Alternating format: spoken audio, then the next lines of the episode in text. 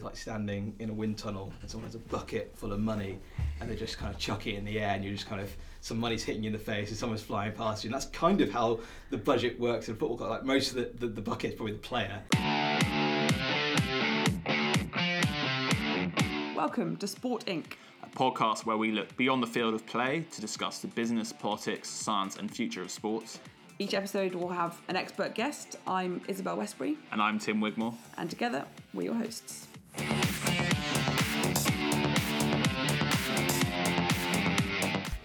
Sitting here with Tim Wigmore, who's a sports writer for The Telegraph and also contributes to The Economist and ESPN Quick Info. And I'm sitting here with Isabelle Westbury, who's a journalist for The Telegraph and a broadcaster for the BBC and Sky.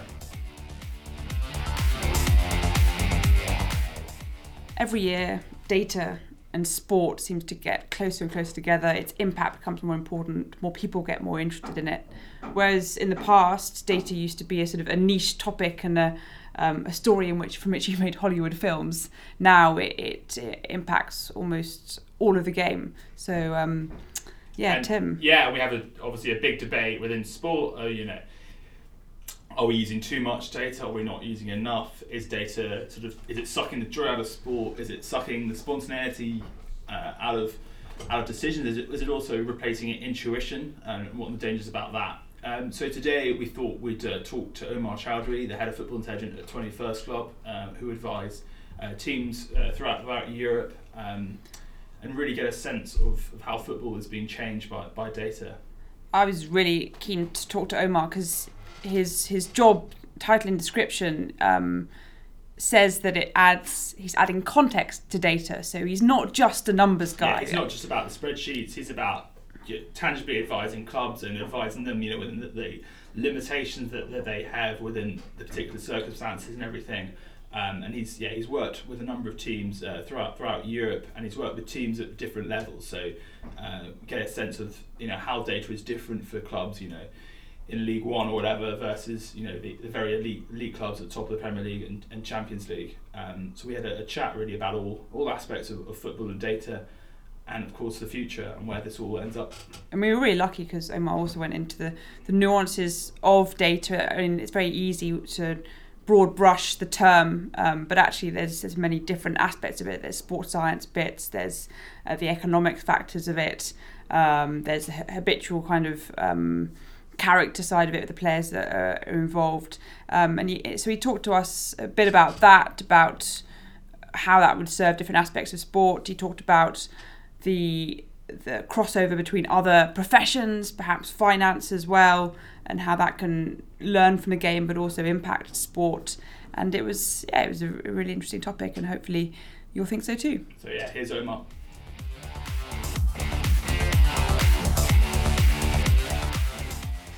Uh, Omar, uh, thanks very much for, for joining us. Um, nice to have you here. thanks for having me Um, we'll start with can you explain what it is that, that you do? And uh, football's been running a long time without 21st Club, so what's what's the point of you? Yeah, it's a good question. Um, so, Twenty First Club was uh, was founded back in 2013 uh, with the aim of helping clubs look beyond the next game and look take a more strategic view uh, on football.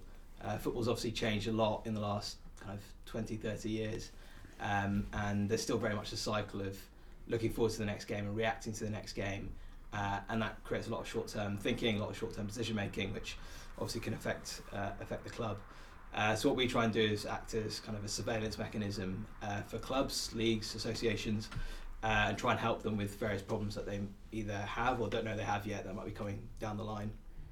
So we've been going about five years now. Most of our work is on kind of strategy and, and recruitment uh, work with clubs.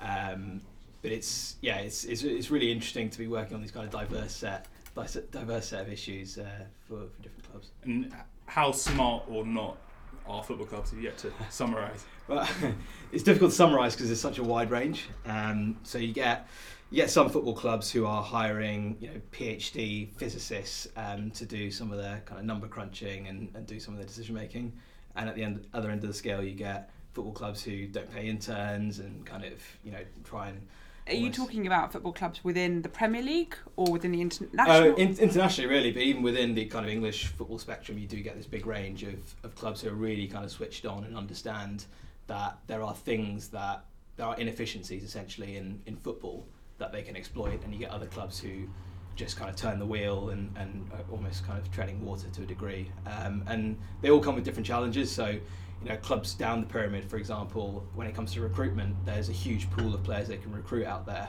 um, not just within the UK, for example, but globally. Uh, but they have no means to tap into that because they've got budgets of I know, five, ten million pounds, but no scouts. Uh, you know, they can't they can't really go out there. So that's where data, which is a lot of what we do, can help.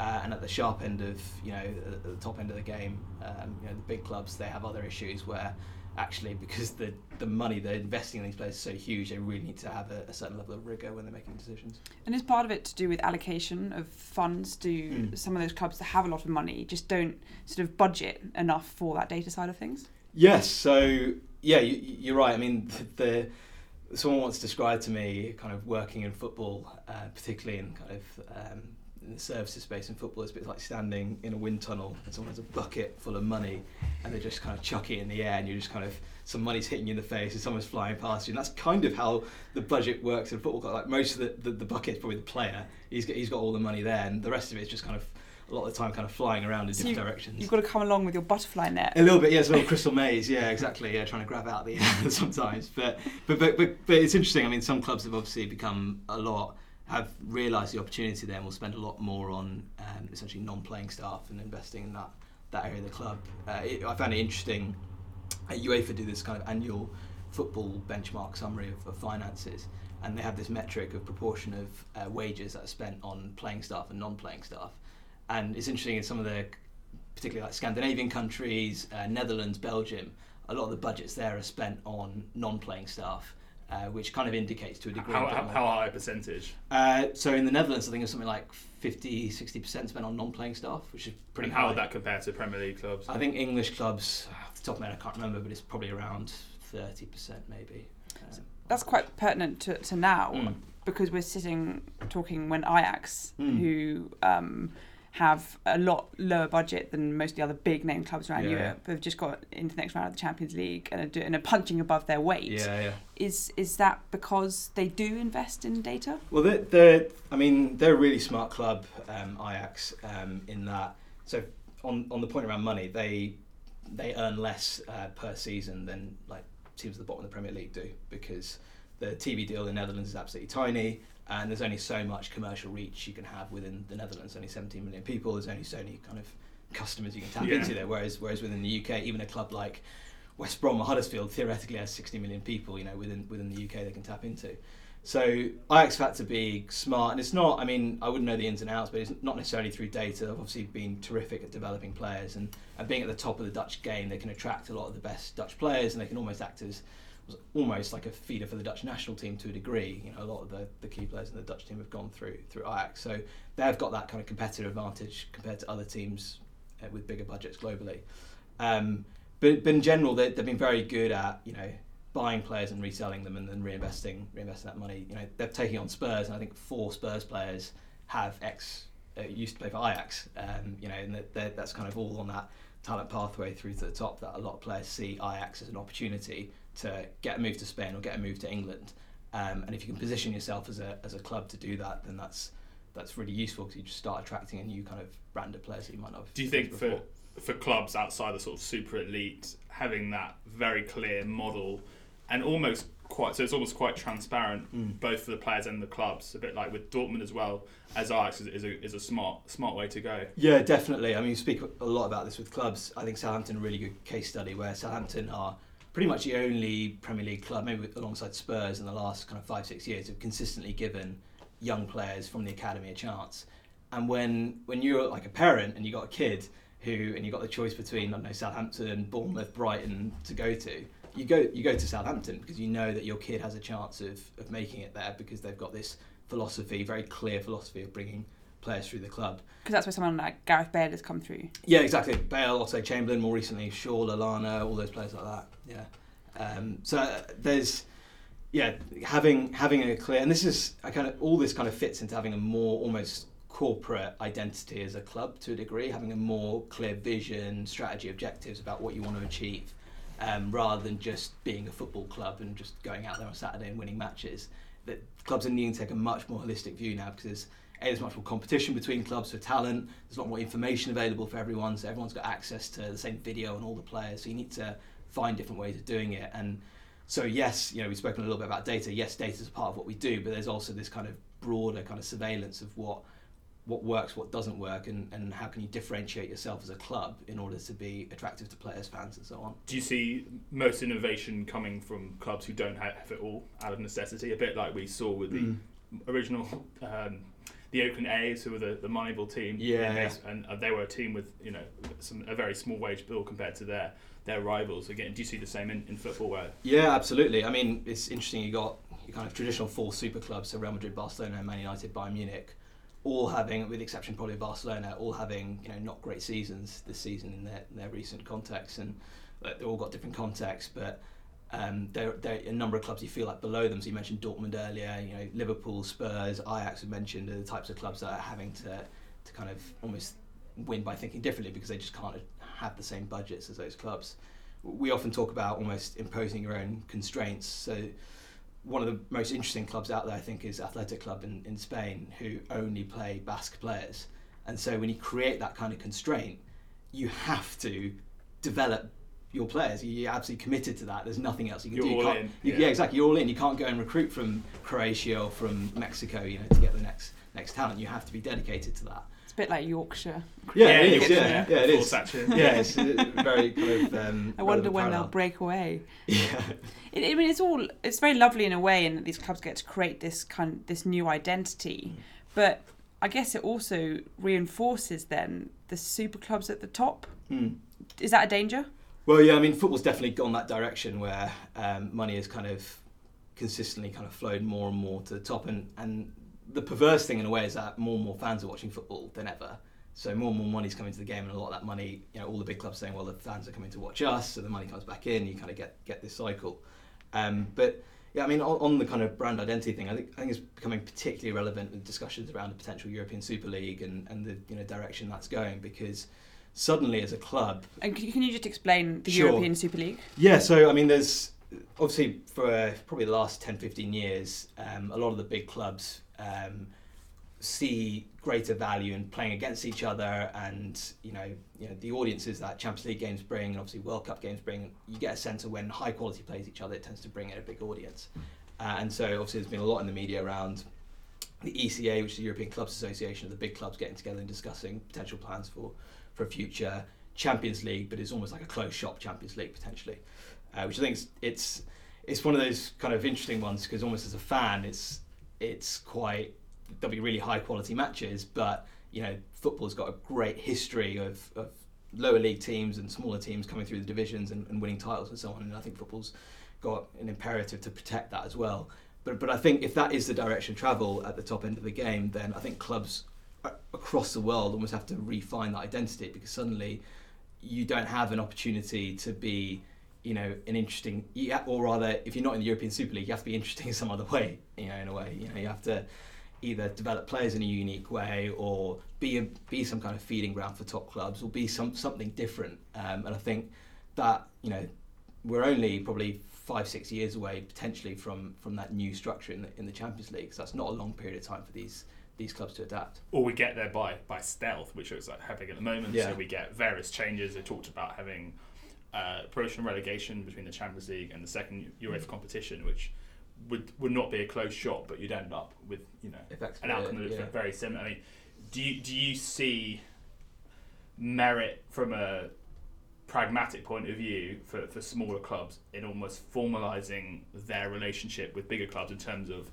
actually, you know, you want to see a club who are basically they're Man City B, but they're called a, a different name. Yeah, yeah, potentially. I mean, obviously, you're already getting to that to a degree with multi-club ownership, and again, that's something that you know we've been asked by owners before around potential clubs to invest in with with that in mind. In that you know if, if my club is going to be you know a European Super League club, I can't stick 18 year olds in that team because they're just not going to be good enough at the age of 18. So I need to find some kind of pathway through to the through to that that team.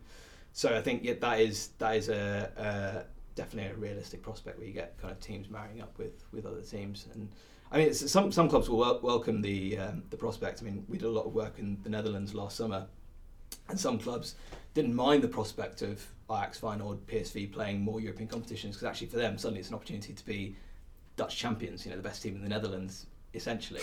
Uh, so you might get this kind of perverse kind of almost cycles and you know who knows in, in 50 years time you get like a I don't know second tier of European Super League and suddenly it's the next tier of teams who can be Dutch champions and so on. But yeah that's that's definitely the direction it's heading. So big picture what are the inefficiencies in football the biggest ones? Um, well yeah this is uh, it is a good question. Um, so there's probably there's one probably provocative answer which is um, one of my uh, someone's once put to me which is um, the almost the people in football sometimes. Um, it's is it's an interesting industry where you know every, everyone wants to work in football and, and kind of I, I, see the irony in talking about this myself because I'm working football and I, I always wanted to work in football and, and kind of you know uh, and have ended up in it. I've been fortunate to end up in it. Um, but I'd say football clubs really should be looking to recruit people who would be desirable in other industries. So I mentioned, um, you know, some clubs recruiting PhD physicists. You know, they could go work in finance, they could go work in engineering, they could go work anywhere.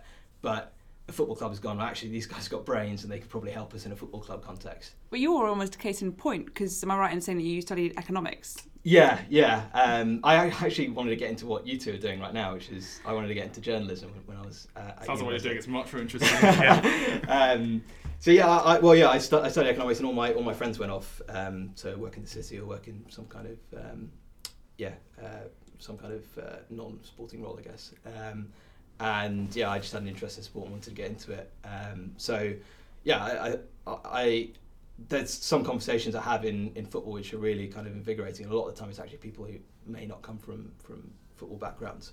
Um, so I think, I, I, to be honest, football clubs are getting much smarter in that respect. You see a lot of ownership groups now that are that don't come from football backgrounds, and so might come from finance, might come from other industries, and therefore looking to, you know, run it as as a business. And in any other business, you would look to kind of recruit the best possible staff you can get. Um, because at the end of the day, you know, football clubs have fairly constrained budgets. It's very difficult to grow your revenues overnight without winning on the pitch. And so, if you're stuck with 100 million to spend, you need to find a way of spending that 100 million better than the other clubs who's got 100 million to spend.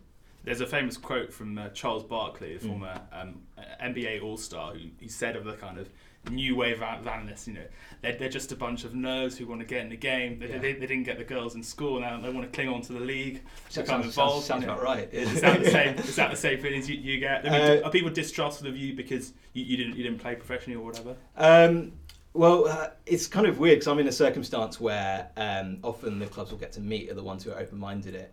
Um, but so I, you see the best of it. I see the best of it, but I have been in rooms where, um, yeah, been completely shot down. It's not not as explicit as that, but you can tell there's an underlying kind of resentment there of being challenged and having, you know, years of experience and years of kind of history in the game of of being challenged. Um, I remember being at a meeting at a, at a club once, um, not in the UK, I should add, um, where um, it, we'd been inv- there were two owners to the club, and one owner had invited us to do a workshop with um, with the club, and it had like we had the manager in there, director of football, um, you know, people from operations, analysts, and so on.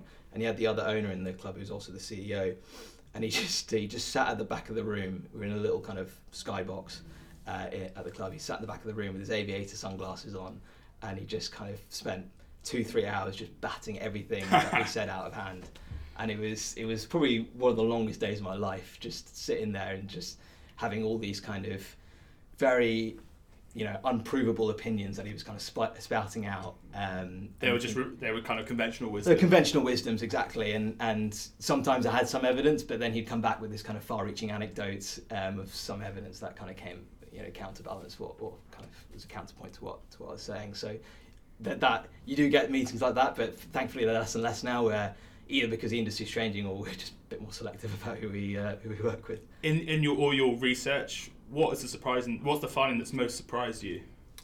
Um, it's a good question. Um, well, I, I, think I'm always surprised at the kind of almost success rate of recruitment. Um, we often use a stat that around 50% of transfers fail, or 50% succeed, if you like, uh, which is based on essentially the amount of minutes uh, a player plays after after he signs. Uh, and even if you look at record signings, so you know if you, you can kind of picture it, you know the player with the shirt, yeah. you know signing signing the contract with the manager, everyone's happy.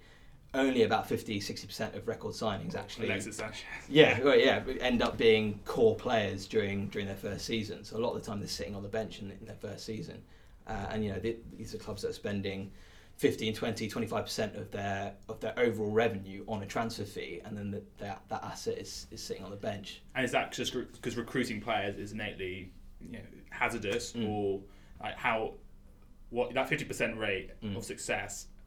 How much could that rise to if a club is, is smart?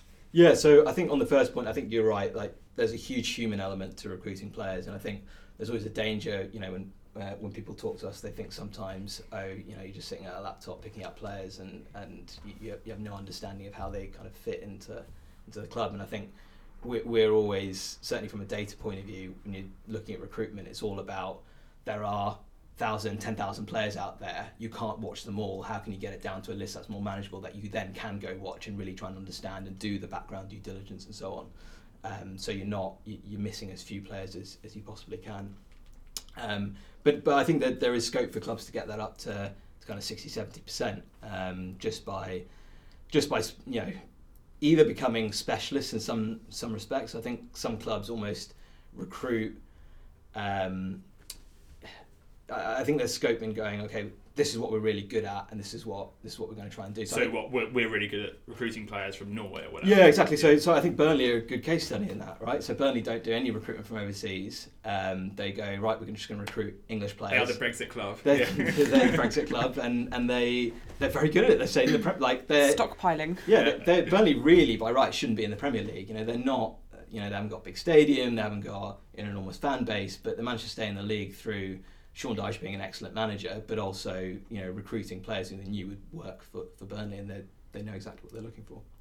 It's a very utilitarian approach, and that there will be more people that do succeed and less that will fall through the net. But what about the, the romanticism of sport Yeah. of those those people that, that don't have the stats, the data doesn't work for them, or that even just come in a bit later, who develop a bit later? Maybe um, I'm trying to think of Jamie Vardy's at Leicester, Yeah. for example. Is there a danger that relying so much on stats is going to lose those players? Yeah, potentially. And this this is kind of where the differentiated strategy comes in because if everyone goes one way, then there might be a hole opening up on the other side. So. Um, yeah, uh, you know the, the record of signing players from non-league football is, is not great. Like the you know you can watch non-league football. The vast, vast, vast majority of those players aren't going to be Premier League players. Um, now Jamie Vardy happens to come through it, so clubs always kind of picture the, the prospect of that happening. But if but if, if suddenly everyone reallocates a resource to I know scouting, I know, let's say Belgium because Belgium's fashionable at the moment, then yes, there might be an opportunity there because no one else is doing that. So there's always this kind of element of you know there's a zero sum game in it. So you, if you take the other side, then then there's always an opportunity there. Um, so, so the smart thing to do, you can't almost know, you can't just kind of work that out in isolation. You need to be looking at what everyone else is doing. Yeah, exactly. Yeah, I mean, if you yeah, exactly. If you if you, I mean, you mentioned Moneyball right at the start. You know, the one of my favourite lines in it um, is, uh, you know, uh, Brad Pitt playing Billy Beane, going, and if we play like the Yankees in here, we'll lose the Yankees out there because their budgets are just miles apart. Uh, and it's the same same for you know football clubs. Um, one of my one of my favourite stories, though, kind of working in in this, in this industry was was about a year ago. Uh, Red Star Belgrade um, came to us and they'd won the, the Serbian league, they'd qualified for the Champions League um, qualifying rounds, um, and they were looking for an attacking midfielder. Um, and bear in mind, Red Star Belgrade, probably their overall turnover is probably, I don't know, less than 20 million euros, maybe like close to 10 million euros. Um, so we're talking like League One level here. Um, and but obviously the Serbian market, it's not like they can scour the Yeah. Serbian market. There's only so many players in Serbia. So they, they had a short list of uh, number 10s that they were looking to looking to recruit. Um, but they, they said to us, can you can you kind of help us look at other players? Uh, and bear in mind that there isn't much data collected at kind of Serbian league level. So the very biggest leagues in, in European football, not only are you counting every kind of pass, tackle, shot, but you're also tracking the movement of every single player every tenth of a second. So there's a huge amount of information for, for top clubs to get their teeth into. But for a, for a club like Red Star, there is very little data on the Hungarian league or the Bulgarian league where to find out about players. Um, but one of the things we've been doing a lot of work on is trying to extract value from just getting like lineup data, for example. So if someone's starting regularly for the best team in Bulgaria, how likely are they? How good are they likely to be? Um, and so anyway, so Red Star gave us their attacking midfield shortlist. We went away and went, okay, let's try and find players who we rate as potentially better than these players, uh, who maybe out of contract or being paid less um, than than the average Red Star player. And uh, we gave them a list of I think about 10, 15 players. Um, and one of them was a was a player playing in Cyprus for Apoel, a guy called Lorenzo Ebecilio. Um, and so they got that list. They went and did their due diligence. They looked at some of these players they'd not heard of before. Uh, and a couple of months later, they signed Lorenzo Ebecilio um, from from Apoel to Red Star. So this was, you know, our analysts kind of looking at kind of top level numbers of players and trying to get from the thousands of players that, that Red Star could sign to something that was much more manageable list that they could then do their video analysis and much more kind of softer softer skills on. And obviously Red Star have had a you know really good season. They reached Champions League group stages, knocked out I think Salzburg in the qualifiers, beat Liverpool in um, in the group stages. So yeah, it's it's kind of a, a quite a nice fun success story where you know the, a club that had a very small budget suddenly had their pool opened up, their world of kind of players opened up just through data, which just wouldn't have been possible before because all they would have had was agents recommending players to them. You, you touched a little bit on soft skills there. Um, do you think data starting to therefore incorporate things that in the past have been unquantifiable, mm. like team cohesion and just good characters? Yeah, yeah, I think so. I mean, I, I think in football it's been there hasn't been much looked at in terms of um, player performance in different situations. So we, we actually have a um, sister golf business, um, 15th Club, who've done a lot of looking at golfers in stressful rounds. So when they're kind of either I think leading in the final round or um, yeah chasing in the final round and looking at those different scenarios. And actually, I don't think a lot of work has been done in football in that, where looking at when a team goes behind, does do certain players kind of typically make safe passes or typically change the way they play? you know, you, know, you think of like Liverpool teams in the past under Steven Gerrard um, when they were losing games. It was like everyone get the ball to Gerrard and yeah. let, him have a let him have a shot, which was a bad strategy. potentially, yeah, exactly. Um, so I, I, I don't think data's there yet at quantifying it, but I think other I think clubs are beginning to look at it through other means. So a lot of doing kind of um, psychological testing of players, but the, but the issue is you can only do that once you get your players in the building. So it's very difficult to do that players externally, and that's that's a real challenge where data could help in the future, but it's it's not there yet. What are the questions you'd like to be able to answer that you can't yet? Uh, that's a good question. Um, um, I think I think predicting um, talent through uh, from from the academy through to the first team, I think is a is a really interesting one. Um, you know, th- particularly particularly in this country, we've got probably a, a, an issue with with players getting developed through to the first team, um, and part of the reason is probably what, in that they, they don't in that English English clubs spend a lot of money on on developing players in their academies, but obviously the uh, the Premier League's got roughly kind of a third English players, uh, and there's there's a number of reasons for that, but probably one of the reasons is.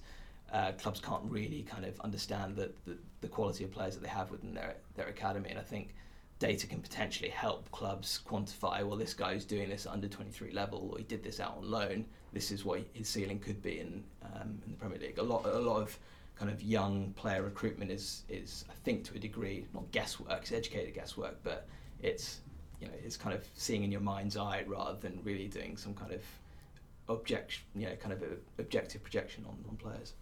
And what about this idea of sort of data creep into younger and younger players? Mm. because uh, in cricket, for example, one of the sort of major arguments against players specialising or only playing one sport earlier is that actually a just enjoying what they're yeah, doing and being having acquiring different skills from different sports means you by oh Tim means that they they actually when they do get to sort of fully developed players in their mm. mid early 20s they're much better but how do you stop that data? I, I guess infringing or cramping them when they're that young, and is yeah. there a line? Yeah, no, it's, it's, it's a great question. I I probably wouldn't know the answer to that. Um, you, you, can definitely, I imagine, you could probably overcoach players very easily by going, you know, this is the benchmark you need to hit. And there's obviously a very a lot of the issue with kind of football metrics is that they are. Um, I don't know. You, you can find like a correlation between passing and winning football matches, but that doesn't mean you should just go out there and pass the football, right? There, there are other things going on there um, that essentially help you win games. And I think one of you know one of the challenges you could have with young players is you have all these benchmarks of what you should be hitting, and actually they're not they're not the things that are driving development or driving you know how good a player actually is. They just happen to be kind of box ticking exercises. So I imagine that is potential danger. Yeah. We've talked a lot about uh, for kind of football off the field recruitment and so on. In terms of the game itself and how it's played, are there smarter strategies that are underused by teams? Yeah, so I mean, a lot a lot of people talk about um, set pieces. Um, we're actually kind of looking at this for a bit of fun, what we tend to do in the office uh, yesterday. um, looking at kind of um, quality of chances kind of created and, and not and not created at, at set pieces in the Premier League, and it was, it was it was actually quite interesting. A lot of the clubs coached by Eng or British coaches were the best at creating chances from set pieces um, compared to everyone else in, in the league um, which you know is off the back of Gareth Southgate you know, doing very well with set pieces with, yeah. with England in, in, in the summer. Um, so you know the the, the range of um, of kind of set piece goal scoring, if you like. The top teams might convert from say seven, eight percent of set pieces in the se- or corners from a season. The worst teams might con- convert from about two percent. If you take that over the average number of corners, that's roughly equates to kind of six to eight goals over a season which is four or five points, which is quite a lot. You know, particularly at the bottom end of the league, if you can get. You know, Cardiff would kill for four or five more yeah, points at the moment. Uh, to be fair, for, to be fair Cardiff are pretty good at corners, so they're probably maxing out in that respect. But there are probably other teams down there that, that are struggling in that. So it is amazing, you know, how many almost goals you can buy from from set pieces, and there are clear distinctions in skills between some teams and and others. But um, but I think the one the one most interesting one for me, and because it's across sport, is um, the concept of, of loss aversion hurting team performance. So what you often see in football is that when um, teams go behind, they tend to become much more attacking, and actually their rate of scoring increases. And similarly, when teams go go ahead, they tend to sit back, and they, their rate of scoring decreases, and they're much more likely to concede. And you see this. Um, you see it um, in, in in golf. So there's there's loss aversion when it comes to putting. People when they're putting for birdie tend to leave it a little bit short, so they have an easy putt to get to par rather than going more aggressively, which is what they tend to do when they're when they're putting for par. Going for fourth down in NFL. Uh, I know we've chatted before yeah. about in cricket. Um, you know about. Uh, T20 openers being exactly, too defensive, being too yeah. defensive and, and really going for it. So I think it, it's kind of it's a cross sport thing, and I think it's almost to the good of the game because if if teams are loss, less loss averse, they can be more, obviously more attacking, which is potentially more interesting to watch, more open games, more goals. Um, so I think there's there's something in that, and I, I, think the clubs that can crack that through some kind of uh, either incentivization scheme with players, so around um, performance bonuses, which at the moment are largely kind of done very almost as a kind of hygiene factor at clubs where we'll give you a five grand bonus, we'll give you a ten grand win bonus, but but it's not really incentive; it's more like a reward. So I think that there are mechanisms clubs can implement where they can really get teams to keep push on when they're one 0 uh, and kind of push for the second goal. Um, so uh, that area in particular interests me because that's kind of obviously a human psychology thing.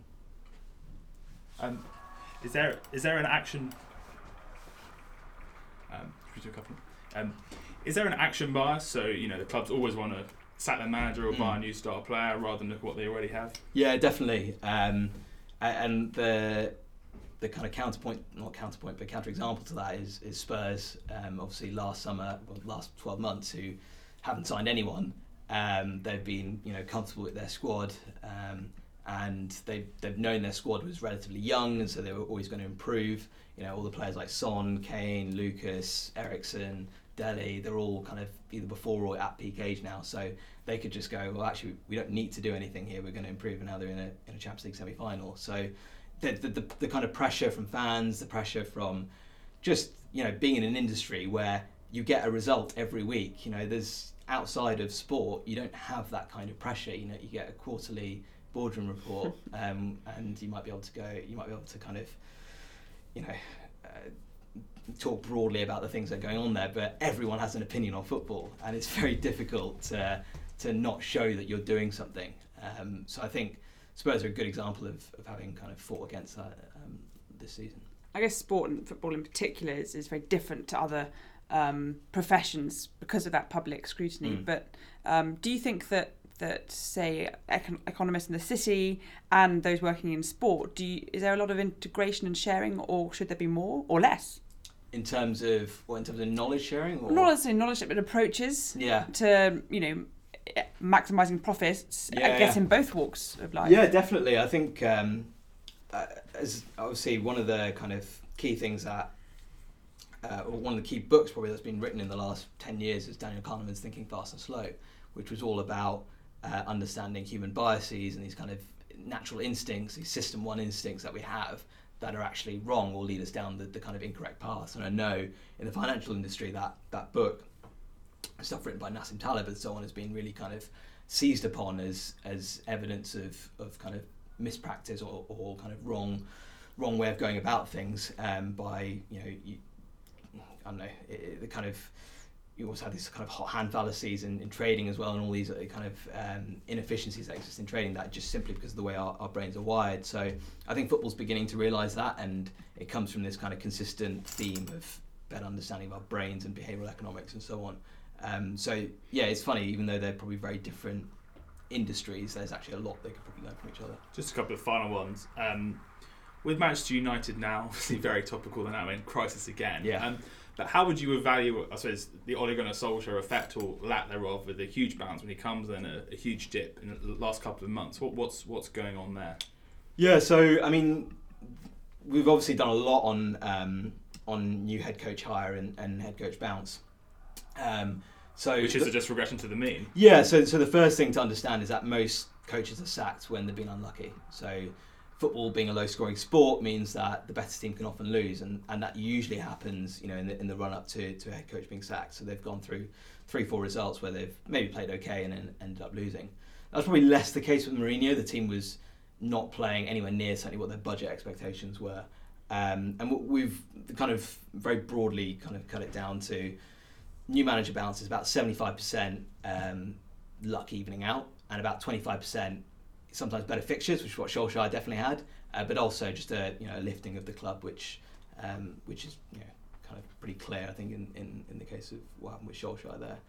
Um, and, uh, but obviously that that's not a sustainable approach. Yeah. You're not always going to have easier fixtures, and you're not always going to kind of be able to, to lift yourself for, for the manager even for you know for, for a long period of time. So the results are always going to come down a little bit. It's worth bearing in mind that they've lost to very good teams, right? They've, so they've lost to uh, in recent weeks, lost to Everton away, which is not an easy game. Lost to City, lost to um, Wolves twice. Wolves twice, um, Arsenal. Arsenal. So not not easy games, and any team can kind of go through a run like that.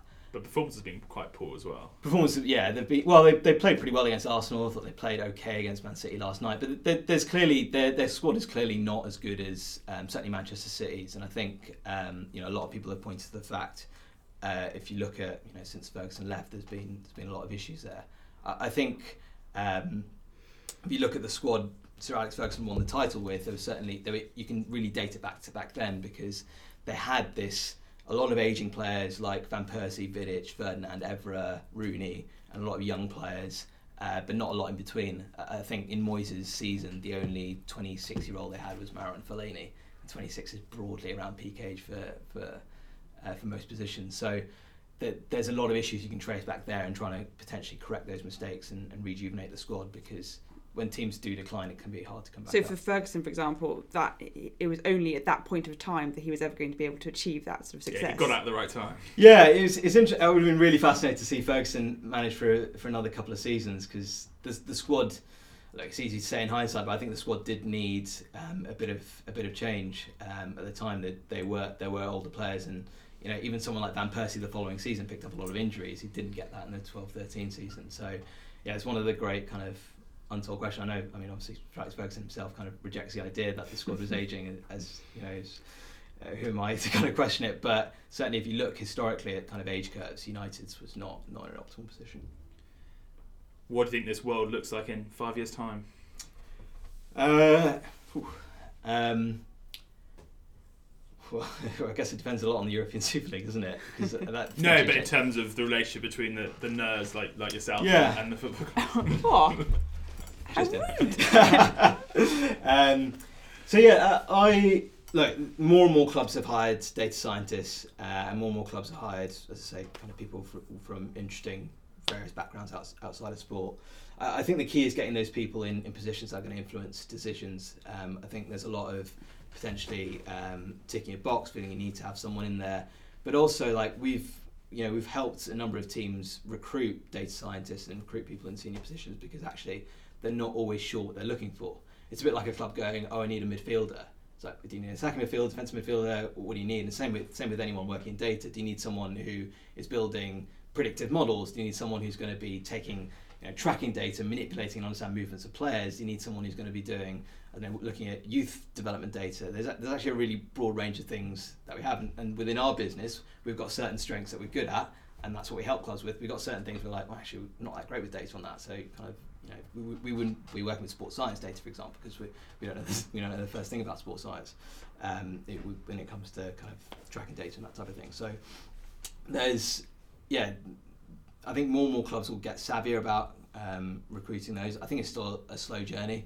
You know, I, I you know, joined 21st Club five years ago, and I think there has been progress, but you would still say there's, I don't know, um, there's still probably less than half the Premier League who have, I would say, from a data perspective, someone from a someone really using the data to really heavily influence decision making.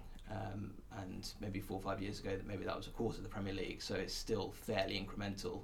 Uh, and of course, the Premier Leagues and everything. There's there's there's hundreds of clubs out there who who actually a lot of them do see England as kind of best practice on, on a lot of things when it comes to um, kind of front office and, and uh, management of, of clubs. So I think it's still still a little way off. And absolutely, last question: Who are the two or three smartest clubs in the world right now? um, well, all the ones that work with 21st Club, aren't they? So. Which are? uh, I won't go into that. uh, Omar, thanks very much Cheers. Well, that's all we've got time for on this episode of Sport Inc. Join us again next time, where we'll be looking at sport from an entirely different angle altogether. Until then, goodbye.